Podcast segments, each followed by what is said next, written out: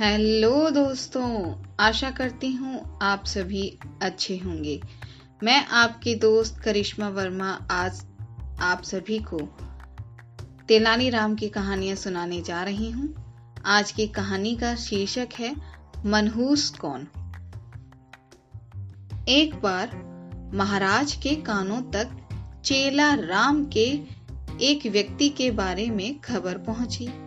सब लोग बोलते थे कि जो कोई भी चेला राम का मुँह देख लेता, उसे पूरे दिन एक निवाला तक खाने को नहीं मिलता। वह इंसान पूरे दिन भूखा ही रह जाता था। यह बात परखने के लिए महाराज ने उसे अपने सामने वाले कक्ष में ठहरने के लिए बुलावा भेज दिया। चेला राम महल में आकर बहुत खुश था। उसे राजसी भोग भोगने में बड़ा ही आनंद आ रहा था। एक दिन महाराज की नींद अचानक से खुल गई। उन्होंने अपने कक्ष से बाहर देखा तो उनकी नज़र सामने वाले कक्ष में रह रहे चेला राम पर पड़ गई, जो उनके कक्ष के झरोकों झरोके में खड़ा था।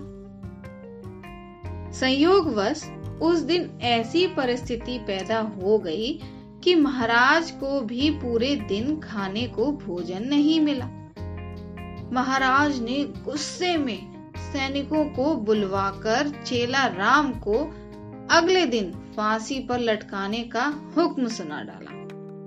वहीं यह खबर सुनकर बेचारे चेला राम की तो जैसे सांस ही अटक गई। चेला राम बहुत परेशान तभी उसके कमरे में तेनाली राम पहुँच गया और बोले, अब मैं तुमसे जैसा कहता हूँ, तुम वैसा ही करना।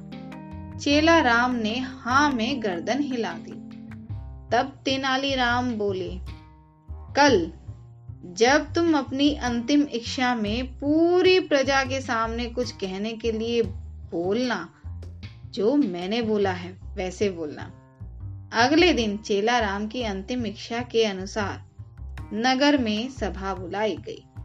सब लोगों के सामने आकर चेला राम बोला, भाइयों, मेरा चेहरा देखने से तो लोगों को खाना नसीब नहीं होता, लेकिन जो कोई महाराज का मुँह देख लेता है, उसे तो सीधे मौत मिलती है, मौत। चेला राम की यह बात सुनकर महाराज अचंभित हो गए। उन्होंने तुरंत फांसी रुकवा दी और चेला राम से पूछा, तुमने ये सब किसके कहने पर बोला? चेला राम बोले, महाराज, तेनाली राम के सिवा ये कौन बता सकता है? मैंने ये सब तेनाली राम के कहने पर बोला था।